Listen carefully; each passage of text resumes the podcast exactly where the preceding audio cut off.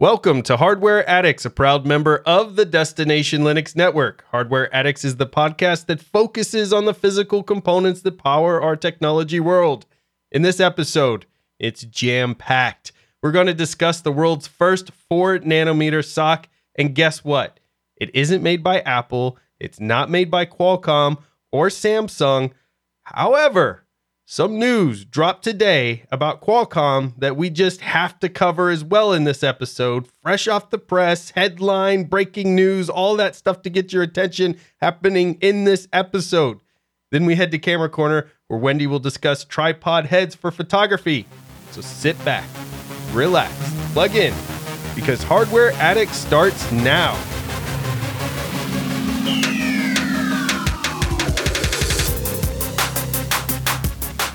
I'm Ryan, your tech guide through the universe, and with me today are my two hosts, Wendy, a resident photographer extraordinaire, along with hardware enthusiast, and Michael, the software sage and hardware padawan. Let's find out what tech adventures everyone has had this week. Michael, what have you been up to? I have been doing a couple things related to hardware, and yes, yes, I did say I have been doing hardware things. So Whoa. I decided to update my BIOS because uh, Ryan uh, yelled at me and told me I should. So uh, I updated it, and I now have the latest uh, Flash BIOS for my motherboard. And this was uh, the first update I've done in two years. What was the year your BIOS was set to? By the It way, your, before you updated it? Was 2019. It was 2019. mid 2019, somewhere on there. So it's been over two years since I've uh, touched it, but it wasn't really like messed up or anything. But the reason I wanted to update it is because I ordered some new RAM to put in my desktop. So I'm excited that I am getting a 64 gig RAM to put into the desktop. And just real quick, people are expecting me to get the box and you know all that stuff and it take a week or two maybe a couple months to get it all done but i just want to let you know it arrived today and is already in the machine Whoa. Who is this Right. Michael? right i might not be a padawan anymore No, you're still Ryan, padawan. are you there? Did you open it and put it in for him? You would No- think, no, it I, was- but I didn't. all my no. own all my own Now he did message me a lot on how to do it, but that's true it's still But he got it done. he did this. Well, there's a reason why though. Michael had in his machine, which I think is interesting. He had two pairs of RAM that were completely different from one another. Mhm. And that's okay. You can do that. It's not recommended, but you can do it.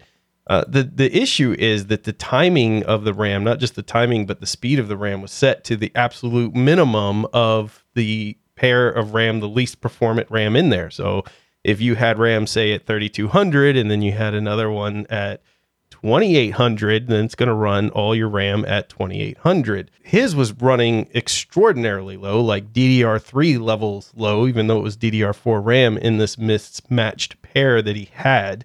So we went mm-hmm. ahead and I sent him a really nice set to pick up of memory that works perfectly with AMD Ryzen. We'll have it linked in the show notes if anybody wants to pick it up as well. But 64 gigabytes of it, which will help him tremendously with some of the work that he's been doing in production for the Destination Linux podcast. There's a video element to that. There's all, there's all kinds of stuff that goes into Destination Linux that's unlike any other podcast that is done out there from a video perspective and transition mm-hmm. perspective and real time effects perspective and all this. So he needs that power and has been having issues where applications would crash randomly and that type of stuff. And we're hoping this is step one, starting to fix some of those issues. Yeah, I hope that I don't have to do much else to fix these issues. That would be fantastic. I don't have that expectation, but I am glad that I'm doing at least step one uh, because there are a lot of complicated approaches to the uh, live switching that I do in OBS. And I've even had it where the- RAM in the CPU couldn't take it, so the OBS would itself would crash, and other things would crash. You know, last last week we had another crash, so it was it was time to upgrade. And I didn't realize that my RAM was doing that lower thing. So for those who are curious, it was 1067, pretty sure that was the thing.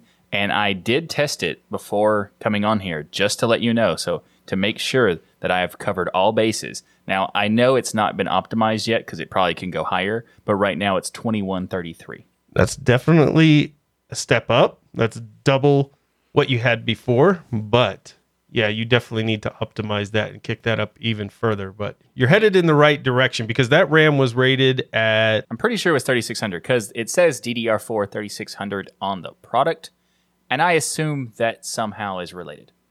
Yes. Okay, so it's 3600. Now you do have an older motherboard as well that we have to contend with, so we're not may not be able to get the full speed out of there. But we're getting closer to getting you a real machine getting you out of this Padawan world, which I'm excited about. um, but you could definitely go into the BIOS and start upping that RAM in the megahertz. Uh, you don't have to go to the full 3600, but you could certainly uh, try it and see what your stability is. And worst thing to happen is just go back into your BIOS and post it down if it becomes unstable. Cool. Then I will try that after the show. Wendy, what have you been up to? I finally settled on a phone and bought one on Friday. So I've been using it now for a few days. This is based on record time, not launch time. So by the time you guys hear this, I'll have had the phone in my hands for a week. I ended up settling on the OnePlus 9, not the Pro. And it really came down to a lot of reviews that I had watched, listened to, and there was a lot of them that were saying that yes, there's some really awesome stuff in the Pro, but it's not really worth that price jump between the two. And as I was looking them over, I was really good with what was being offered in the One 9. And the other advantage of going this route is they were on sale. I've been watching the phones that I was interested in here for the last month, looking at the prices, kind of keeping a steady watch on them because I wanted to grab them when they hit that lowest price available. So this phone has a 120 hertz refresh rate on it at a 6.55 inch screen. Have you noticed a difference because the phone you're coming from did not have 120 hertz? Have you noticed any different in between the two screens? It is so smooth. But I have to say that there's so many other differences between the two phones that I don't know how much of it is the refresh rate, which I'm sure there's quite a bit of it is. But at the same time, I'm also going from a Qualcomm Snapdragon 675 to a 888. That's a massive jump. Yes, massive jump when it comes to chipset. So that definitely has to have an effect on how speedy, how snappy some of the things have been. And then as far as GPU goes, I'm going from an Adrenos 612 to a 660. Major jumps when it comes to the core hardware. Are you a gamer at all on your cell phone? Is that something that you do with your phone or is it not something you game with? I never game on my phone. Okay, I take that back. I have gamed on my phone in the past. It's usually Solitaire or Farkle. That's as far as I go when it comes to playing games on my phone. I'm not going to really use this refresh rate when it comes to gaming. I have watched videos and that sort of thing on it. And like I said, the video quality has been incredibly smooth. As far as pixel density, it's pretty much the same. The screen ratio is pretty dang close. Size wise, I'm really not having any difference between the device I'm coming from, which is a Moto Z4, but there's other things like we talked about the refresh rate that jumped up, the chipset that jumped up, the GPU that jumped up. Those different things so far have made for a really nice experience with it. I do miss my headphone jack. I miss it a lot. But already bought a dongle and I'm already having to return a dongle. The one that I ordered, it showed up and it's not working properly, so it would either charge or play stuff through the headphone jack, but it wouldn't do both. Ugh. I've talked about it before. I use my phone all the time, especially when I'm sleeping. I'll pop in a audiobook or something to help me fall back asleep if I can't. And missing that has been a problem, so I've had to take one of our old phones and use it as an audiobook help Wendy sleep phone. Getting that figured out is definitely going to be an issue. I'm also frustrated expandable storage is gone. It would be so nice to still have that. I don't understand why it's gone. My last phone, you had your micro SD in the same slot as your SIM card. Why can't that still be there? It has nothing to do with making sure that the phone is more waterproof or whatnot. It could still be in the same tray. Overall, I think it's been a really good upgrade. I'm excited to play with it some more, see what the changes additionally are as time goes on. This one does have a very easy to unlock bootloader. And now that I've decided that, yeah, I'm pretty sure I'm keeping it, that is one thing that will be done to it. It also has a hardware switch that at the time buying it I wasn't aware of, where it can change from ring with sound to vibrate only or completely silent, where there's no sound and no vibrate, which is kind of awesome to have on a hardware switch. Mine is always on silent because of my smartwatch. It kind of handles those notifications and the like where I don't have volume on on my phone. But Magneto will really enjoy this hardware switch feature as long as it doesn't break for him. We'll see how long that lasts. But I'm not the only one with new hardware. Ryan, you have some too. So the hardware that I have supports a current laptop that I'm in love with. You've heard me talk about the HP Dragonfly Elite laptop. This is super portable. It's one of my favorite laptops to bring around because of its ultra small, ultra thin size. It's lightweight. You can take it anywhere. And I had some vacation days and wanted to do some writing. And so I'm sitting downstairs on the couch and I realize that as I'm typing out the notes, I think I was writing this show or Destination Linux, all of a sudden the laptop just started feeling really, really hot.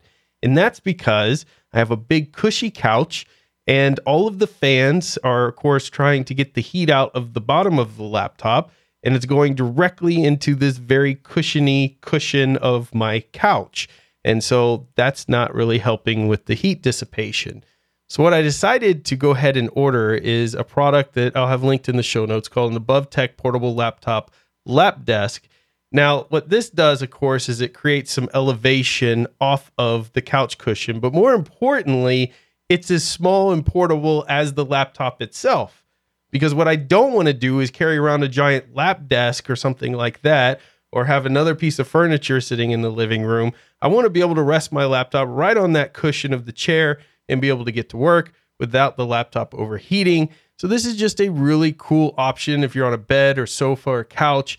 And it's one of the only ones that I saw that didn't have legs and all these other things. It's just got a nice silicon top uh, so it doesn't fall off easy, and a little extender if you want that pulls out to the side where you can put your mouse. It's just a nice little thing as you're working on vacation, as the holidays and things come up, or you're even watching movies on your laptop or things to make sure that you don't snuff out your laptop by putting it on a bed or cushions or blankets or other things where there's nowhere for that heat to go because ultimately that could create some issues even damage your hardware if you have it of course uh, being smothered with stuff like that so AboveTEK portable laptop lap desk something you might want to check out so i i realize that i might be starting to become more of a hardware addict because uh, this thing looks actually pretty sleek and it looks like it's not that much bigger than the laptop, which could be nice. I also am now wanting to look at a new phone. I don't I don't necessarily need a new phone. The phone is fine, but it's a Samsung phone. And we talked about how the EULA structure of the Samsung is not the best. So I'm now gross. Yeah. So now I'm considering uh, getting another phone because I don't want this one anymore.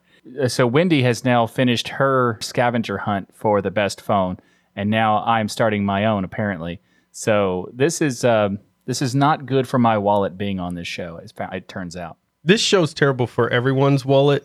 uh, Wendy makes some really interesting points about the One 9. Two frustrations she mentioned that you're going to run into, Michael, is one in in Unity we can all say Apple, you suck for getting rid of all the ports and making us have to deal with dongles. But then yeah. again, we also have to say OnePlus, you suck, and Google Pixel, you suck, because you all followed the crap that Apple started doing out there, removing headphone jacks, removing the SD, micro SD storage, all of the things that gave Android, frankly, an advantage over the Apple ecosystem.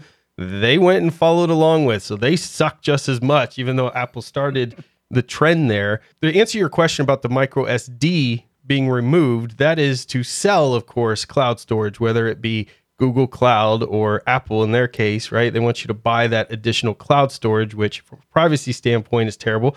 but I think that's a big reason why they removed it. It's the same frustration that I had with the Pixel, even though I absolutely adore this device. I mean, it has brought me a lot of joy and appreciation for Android that frankly I had lost uh, using things like the Samsung device. But it is frustrating because no expandable micro SD storage, and of course, no headphone jack, which means we're back at dongle gate. So that is frustrating. So you're going to run into all of that, Michael, in your pursuit to find a good phone, which is a crappy place to be because we should be able to have those things. It's going to eventually come down to what are the things that you value the most? What do you need the most out of your device? And that is going to help you decide which of the options out there is going to be the right one for you. It's been a few years since I've been looking for a phone, and it wasn't fun then. I don't expect to be fun now. And it's kind of funny how it used to be like enjoyable. You know, I remember just probably six, seven years ago when I was get looking for a phone, I was excited.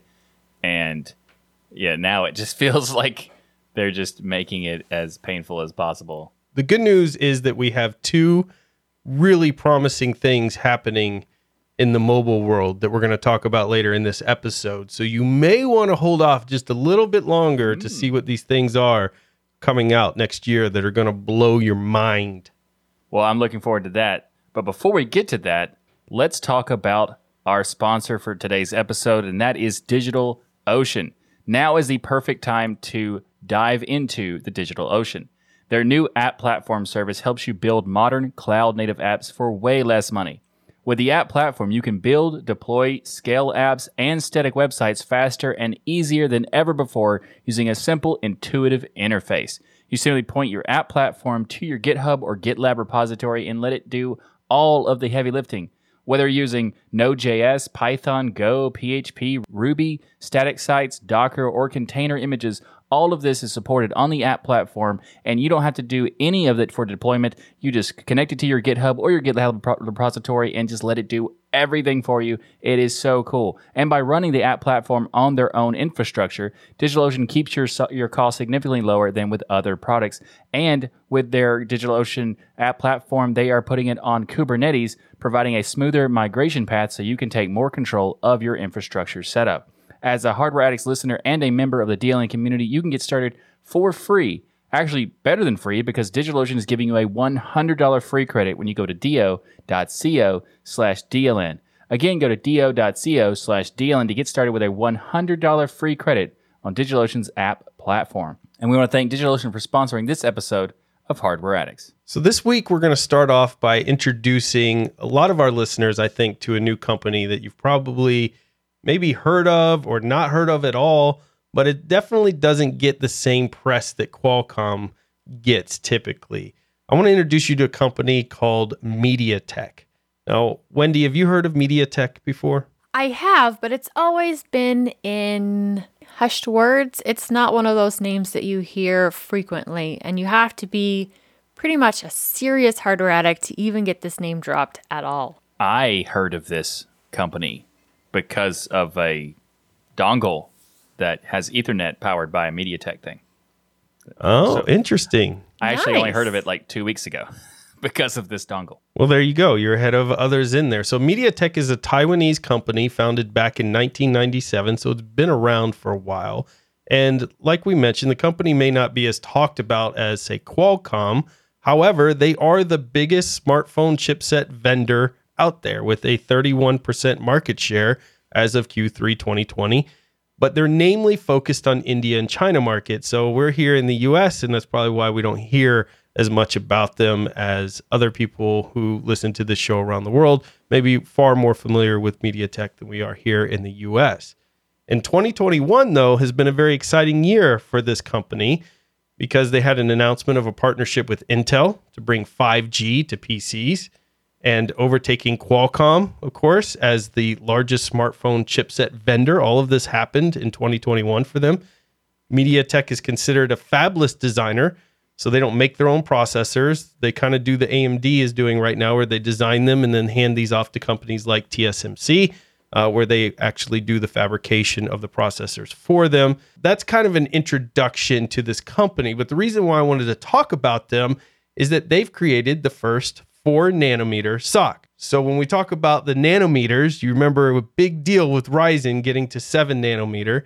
And then you've heard, of course, of Samsung getting to five nanometer. And now we have the first four nanometer SoC here. They're calling this the MediaTek Dimensity 9000. This chip represents MediaTek's entry back into flagships because even with the phones that they were producing, they were all kind of the lower range or mid range phones.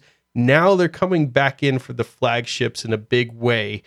And some of the things that they've done here are a bunch of firsts. They are the first four nanometer chip. They're the first to use ARM version 9 architecture. They're the first to use the LPDDR5X memory with 7,500 megabits per second support, making data near instantly available with this type of memory. The chip that they're talking about here is going to have a really interesting layout. You're going to have an ultra core one ARM Cortex X2 at 3.05 gigahertz. Then you're going to have three super core ARM Cortex A710s at 2.85, and then four efficiency cores. Now, think about this. This is why nanometers is so important because shrinking these things down allows you a lot more room on the chip to do some interesting things. So, one ultra core, three super cores, and four efficiency cores will be built into this. And I think that's pretty exciting news from a design infrastructure standpoint. Yeah, this is pretty interesting. And also, you mentioned how it's a fabless design. Uh, is it a fabulous, fabless design? W- Wendy, can you put him in timeout or something? we can't. We deal with might the bad have to jokes. because, Yeah. oh my goodness. Well, if that's not exciting for you, Wendy, check this out. They're saying that this flagship is going to have an 18 bit HDR ISP design, allowing it to capture HDR video on three cameras simultaneously, while also being very power efficient in doing it. Capture an event using all different cameras, for example, wide, standard, and zoom. And then you can edit those later and pick your favorite camera that was recording at that moment to grab its video. And they're also saying that it's going to support 320 megapixel cameras for smartphones. This is absolutely crazy. I love the idea of it being able to capture video from three cameras at once. Most of the high end smartphones right now have two to three cameras on it. Whether you're out on a walk or doing all kinds of things, it would be amazing for your vlog, whatever you're doing, to be able to capture all of that video and then in post break it in, you know, all these different options that it gives you to capturing that video at the same time. Now, when it comes to supporting a 320 megapixel camera, the first thing that I thought of when I heard this was are they going to be making the sensor any bigger? Well, I know when it comes to CPUs, we really want them to be shrinking those cores, making them more efficient. But when it comes to a camera sensor, you can only get so much out of a teeny tiny itty bitty little light bucket. And in order for this to be a beneficial thing, for it to actually make for better images on your smartphone, they have to be increasing that sensor size. I know if you look at the Google Pixel, one of the funny things is they didn't even try to hide the bump on the back of the phone. It's just a giant rectangular entity that goes across end to end on the phone. And I feel mm-hmm. like if you're going to have a 320 megapixel camera, the whole back going to be a giant lens, I would think at this point, which is kind of reversing the whole thing. We kind of had smartphones with a camera. Now we're going to be carrying around cameras that are also smartphones, I feel like. Yeah. Samsung actually did that at one point where they had a version of the phone out where the entire back of it did look like a point and shoot camera. We may be headed back to that. Maybe Samsung was ahead of the game with that version, and we're getting there again. But here's the thing if you are making your phone all about the camera and putting a 320 megapixel sensor in it, go with it. Show it off. Make it bigger. Make that bump. Of course, people are going to have to now protect those lenses and the like. But it seems to be more and more the market is wanting that in a smartphone. If you're doing it, go all the way. Go for it. It's really interesting that all the innovation has kind of moved to the camera every time you hear of a new phone. And I use my camera phone obviously more than any other camera in my home. But I just it doesn't excite me as much as it must some other people who I guess are just looking for having the greatest camera ever. I want to see more innovation. Thankfully, they kind of gave us some really interesting hints at some other things that they're doing. Of course, there's plenty of room for an AI processor, but this chip is the first to rock the ARM Mali G710 MC10 graphics processor. But here's an interesting first that they mentioned here that I know you Linux folks will be interested in. It's got the industry's first ray tracing SDK using Vulkan for Android in here, which is kind of neat. cool. Having ray tracing inside of Android is interesting, but using Vulkan to power it is actually super exciting because there's so many pieces of Vulkan.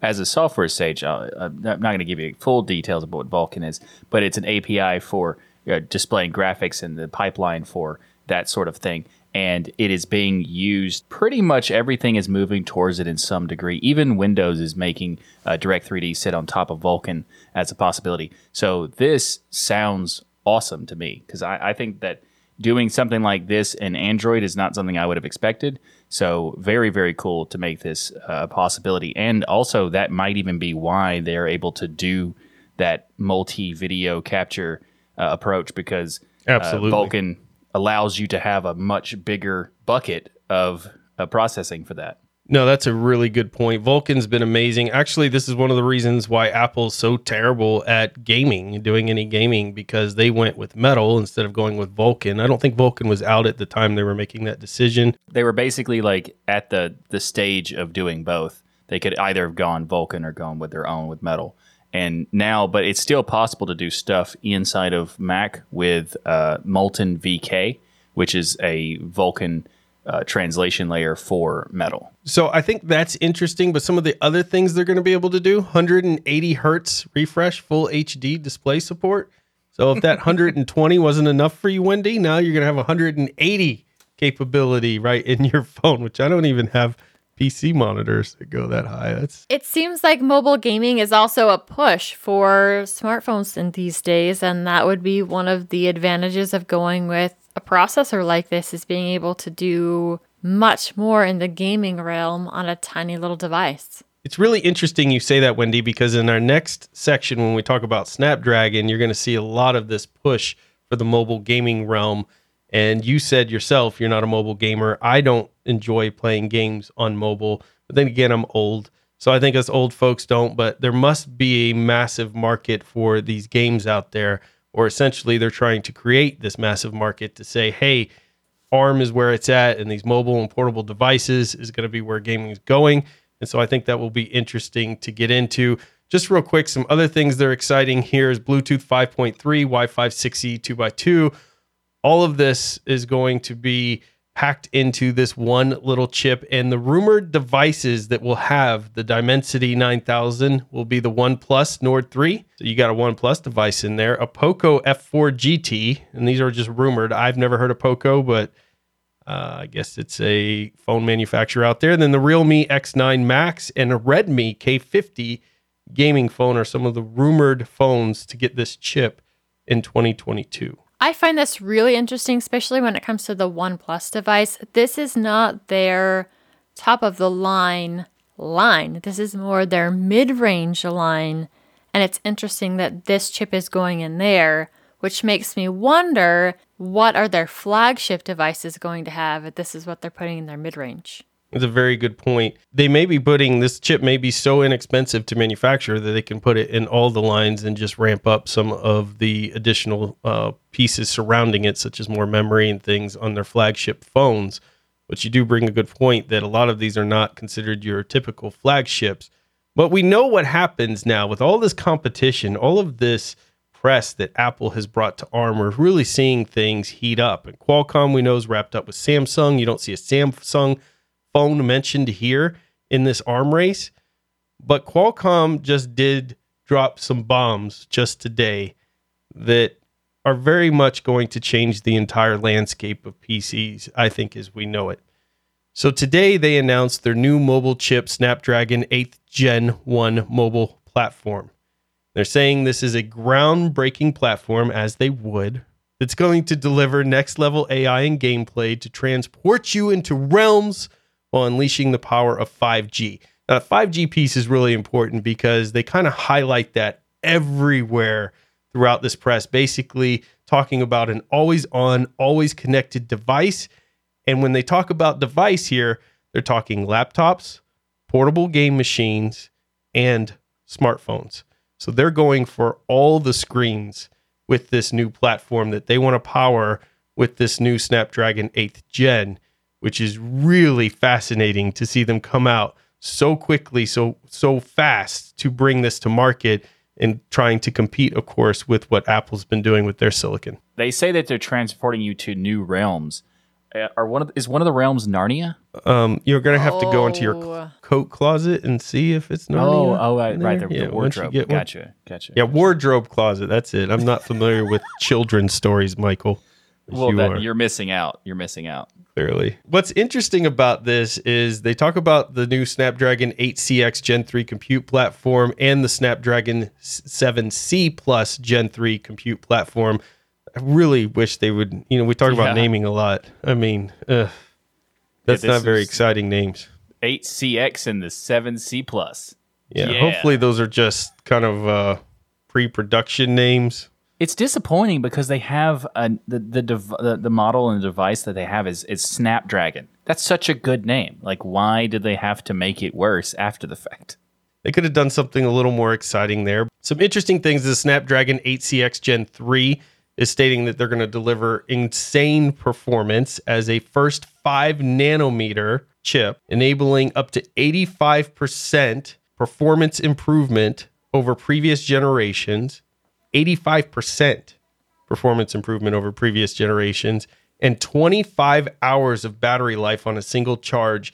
And they're talking about these Wow. laptops being completely fanless. I want to know if the previous generation was that bad or these are that much better. How are they getting that 85%? And the fanless thing is absolutely amazing. That's one of the things that is driving these ARM chips is the fact that they run so much cooler, so much more efficient in many ways compared to the CPUs that are in your standard desktop and laptop making them quieter, making them cooler, making them last possibly for 25 hours. If they can get 25 hours out of these laptops, it would be absolutely insane. If they can match some of the performance or even supersede the performance of the Apple M1 chips, it would be amazing. And I would love to see it because it's just going to make competition. Well, look what Apple's already done. We would not have had this type of race to get these ARM chips into laptops if it wasn't for what Apple had did. So in that way, I really appreciate the fact that they're kind of driving that innovation here. And what I'm seeing from both MediaTek and Qualcomm here are some really impressive designs that they are putting out there. And of course, we're going to have to get our hands on them and see if they're able to live up to the hype. But 25 hours of battery life is a big deal. But there's more. I mean, they're talking about all of the AI chips and everything else that they're going to be including in these. But then they also, at the same time, announced a new gaming platform. So if you're familiar with the Steam Deck, which is a portable gaming PC that runs Linux, they are going in direct competition because it looks very similar to the Steam Deck. In fact, there's another device that also was announced recently. So everybody's kind of following Steam Deck here and trying to get their portable gaming platform out.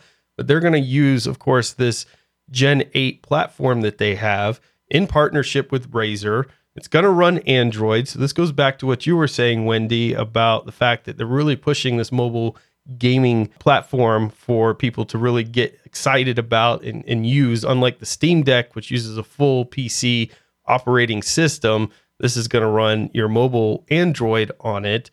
But the partnership with Razer is interesting. It just raises the question where are they going to get all their games? And are they going to get some big studios to back them to get some games out there? Because one of the reasons why mobile gaming is so unexciting for me is it just doesn't have the same level of games that you would have, say, playing on a console or a PC. You're going to have usually a stripped down version of a video game in the Android store or these games where you can only play for 30 minutes and then you got to buy $25 worth of coins to keep playing and all these type of ads and rip off stuff that make it miserable for me to even think about mobile gaming. But they're thinking there's something here with Android and Razer to kind of build this new handheld gaming device out there, and it looks pretty cool. I mean, it looks like a really nice device. It's very long. It's got a big screen in it, and of course, they're using this new platform to power it. So obviously, this platform's definitely got some oomph to it when it comes to performance. If they're going to be able to pull off mobile gaming in a little setup like this. I have a feeling that more advanced games are going to be coming to these mobile devices, and they're definitely shooting for the younger generation. My kids like to play Minecraft on a computer, on an Xbox, and on a tablet. They are very comfortable with playing these games on mobile devices, and they're not even using quote unquote super great top of the line ones. They're just using crappy Amazon tablets they have running Lineage. So something like this would have them all kinds of excited. Well, y'all are talking about not doing gaming on mobile. I, I do have a little bit of experience with gaming on mobile, not in the terms of like the extensive, you know, I'm not, I wouldn't say I'm a mobile gamer, but uh, I, I actually kind of stopped and put down some of my mobile gaming uh, efforts because I realized that I might have an issue, like a little bit of a problem, when I got 10 million points in Subway Surfers. At that point, yeah, it was it was it was too much. See, Wendy, I was gonna guess for Michael, he was gonna say like Angry Birds or Fruit Ninja. I didn't expect. What was it? Couch Surfer. Subway Surfers. Subway Surfers. It's a it's a it's like one of those uh, endless running games. I like those kinds of games, and then I decided to stop playing them when I got to that level of like once you have that many points, you you've kind of gotten too far into it. I think. But I do think this is really cool that they're doing this. And I think that Android doesn't seem to be a gaming platform. Google's trying to push it as if it is because there's a like every time you go into the market to get an app or look for any apps, they're like, you want to get a game? How about a game? But what about a game? Yeah. You know, like, may, like they, they've been pushing it quite a bit. But these games are so, like you said, they're kind of limiting in what they can do. And they're definitely not as, as good as the PC ones, which is why I'm interested in this product because I'm curious like how the the partnership with Razer is going to you know make it uh, focused on gaming. But at the same time, the Steam Deck is way more interesting because it's actually a PC and it actually has an operating system you can use and play regular Steam games.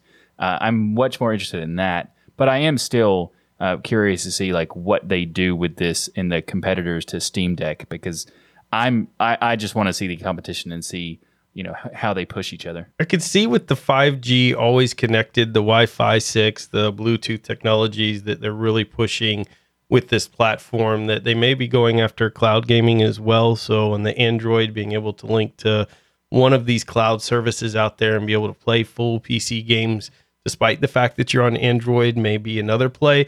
Though in their actual advertising on their website, they say there are 2.5 billion mobile gamers in the world. Combined, mobile, PC, and console gamers generate 175 billion a year, and more than half of that, 90 to 120 billion, is generated from mobile games. So that leads me to believe they're not targeting the cloud and they're going for that mobile market, that 120 billion dollars worth of mobile market that they want to tap into. So it'll be interesting to see what they bring. Either way, I think it's innovative. I think it's going to push some boundaries, and I'm happy to see Qualcomm kind of wake up and realize that Apple's just been kind of sitting in this little realm on their own, freely being able to innovate and do what they want while nobody else is kind of able to keep up with them. And we finally have MediaTek and Qualcomm waking up and seeing if they can do something to compete. Ultimately, it's going to help everybody. Even if you're an Apple fan, Apple's going to have to up their game to make sure that they continue to stay on top. And we got ourselves a real race here. That's always good. This episode of Hardware Addicts is sponsored by Bitwarden. Bitwarden is the password manager that we use and trust. Bitwarden lets you set up things like a PIN to easily access your password manager, as well as additional authentications such as master passwords, adding phrases to fingerprint security, all to keep your passwords safe. Bitwarden is the easiest and safest way for individuals, teams, and businesses to store, share, and sync their sensitive data. Go to bitwarden.com slash DLN to get started for free. Bitwarden is the password manager that I have chosen to use. I've shared it with friends and family because it's open source. You can self host it, plus to do security audits and share that information with you. You can get a premium account that starts at just $10 per year. What comes in that premium account? One gigabyte of encrypted file storage, two step login with YubiKey, U2F, and Duo, Vault Health Reports, TOTP authenticator storage and generation, priority customer support, all for just $10 per year. Make the smart move like many in the community have and go to bitwarden.com slash DLN to get started for free. Thanks to Bitwarden for sponsoring this episode of Hardware Addicts. All right, Wendy, take us into the camera corner and tell us about the types of tripod heads for photography. There really are quite a few different versions, and the one that most people see the most popular one for photography is the ball head. Think about the joint for your shoulder or your hip joint, where you have a ball that sits inside of a socket and it can rotate all kinds of different ways. That's why this one is really popular because you can get your camera in just about any position you can think of. After that, you have a pan and tilt head, and this really only moves in two axes. So the ball can move in three, whereas if you're using a pan and tilt head, you can pan, so go from side to side or up and down. The nice thing about this one is it's really sturdy. The ball head, if you don't have it tightened down enough, you can start to get some slippage of your camera while it's on there. Say you are shooting birds or some wildlife photography and you're using a really, really big lens this is where a gimbal head is going to come into play. So you've seen gimbals for cameras for doing video and the like. This also has some of that swinging movement so you can get your camera into the right position while also supporting this massive lens. Now, Michael, do you remember at Southeast Linux Fest when I brought the gimbal camera with us? Yep. Yeah, it kind of, you know, the camera setting it up was a pain. This was a video camera uh, made by DJI, and it was a little bit of a pain to get kind of started. But once it did, you could move around and be shaky camera person, but the people watching the live video didn't see that. And that was what made the gimbal such an awesome option for video and why I'm a huge fan of it. It was a motorized gimbal and it just really made a difference in not making people who were watching live sick as we were touring Southeast Linux Fest. Absolutely. And it also, I, re- I remember it being like you hating it for the first bit until it finally started working. Like, oh, okay, now this is awesome. exactly. Yeah, it was a little it was a little pain to get set up. This one you don't have to get balanced like a different video gimbal and I have one myself that I've used for shooting different video kind of playing with and they can be a huge pain to set up if you're using one for video, you have to get that balance just right, or you're overworking your motors, or it's not sitting quite like it's supposed to.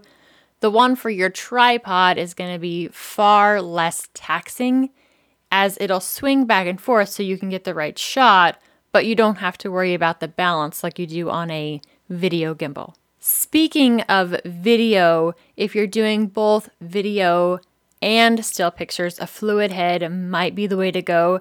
This is also a type of pan tilt tripod head, but at the same time, it's using hydraulic dampening to get really, really smooth movements up and down or back and forth.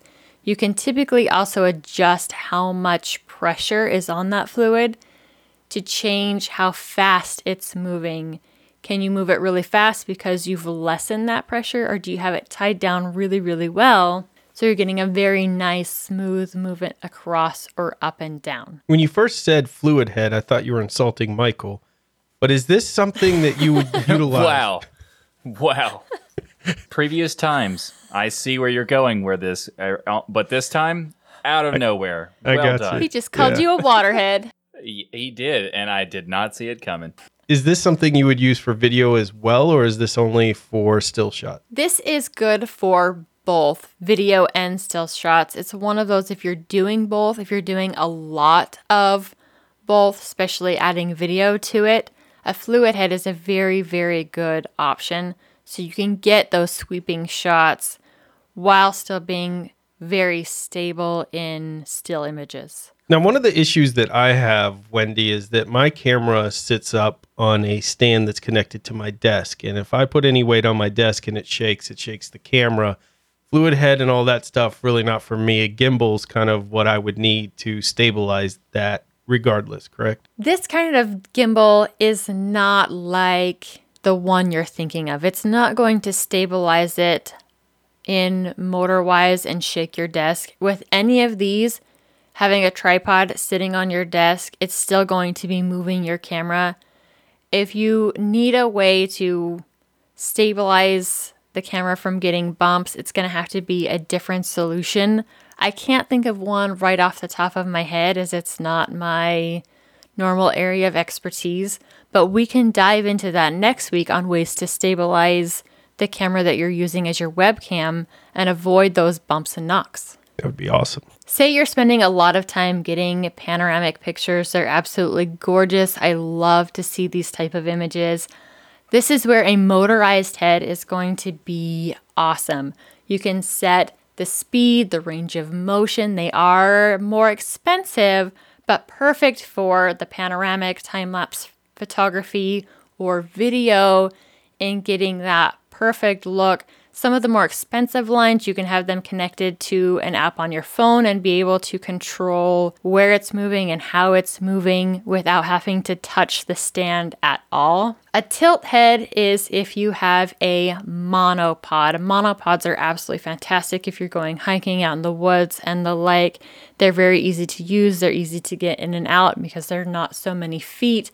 And this will only go up and down. If you're wanting your camera to the side or different positions, you have to move the monopod itself.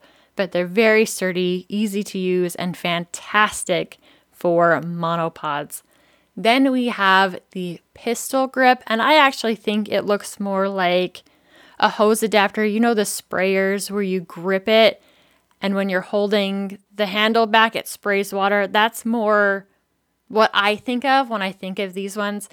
They're also a ball tripod head, but instead of moving all of the knobs in the different positions to get the ball where you want it to be, you pull this grip back, it releases tension on the ball, you can move that camera wherever you need to go, release it, and you're already locked in position. It makes for very, very fast mm. adjustments of your camera, but keeping it incredibly stable at the same time. That sounds way better for the ball type, and also it sounds like a perfectly named thing to get back at Ryan's fluid head reference. I'm a pistol grip? What? No, I'm a pistol whip you. Oh, my, it's grip. grip oh, grip, pistol whip. I pistol grip, right. not pistol whip. But I see where my you're bad, going now bad. that you cleared things up. yeah. Well, I always prefer a pistol grip when I'm shooting photos. Uh, oh, Get it? Pistol so Ryan does shooting. the dad jokes yeah. now, and it's okay.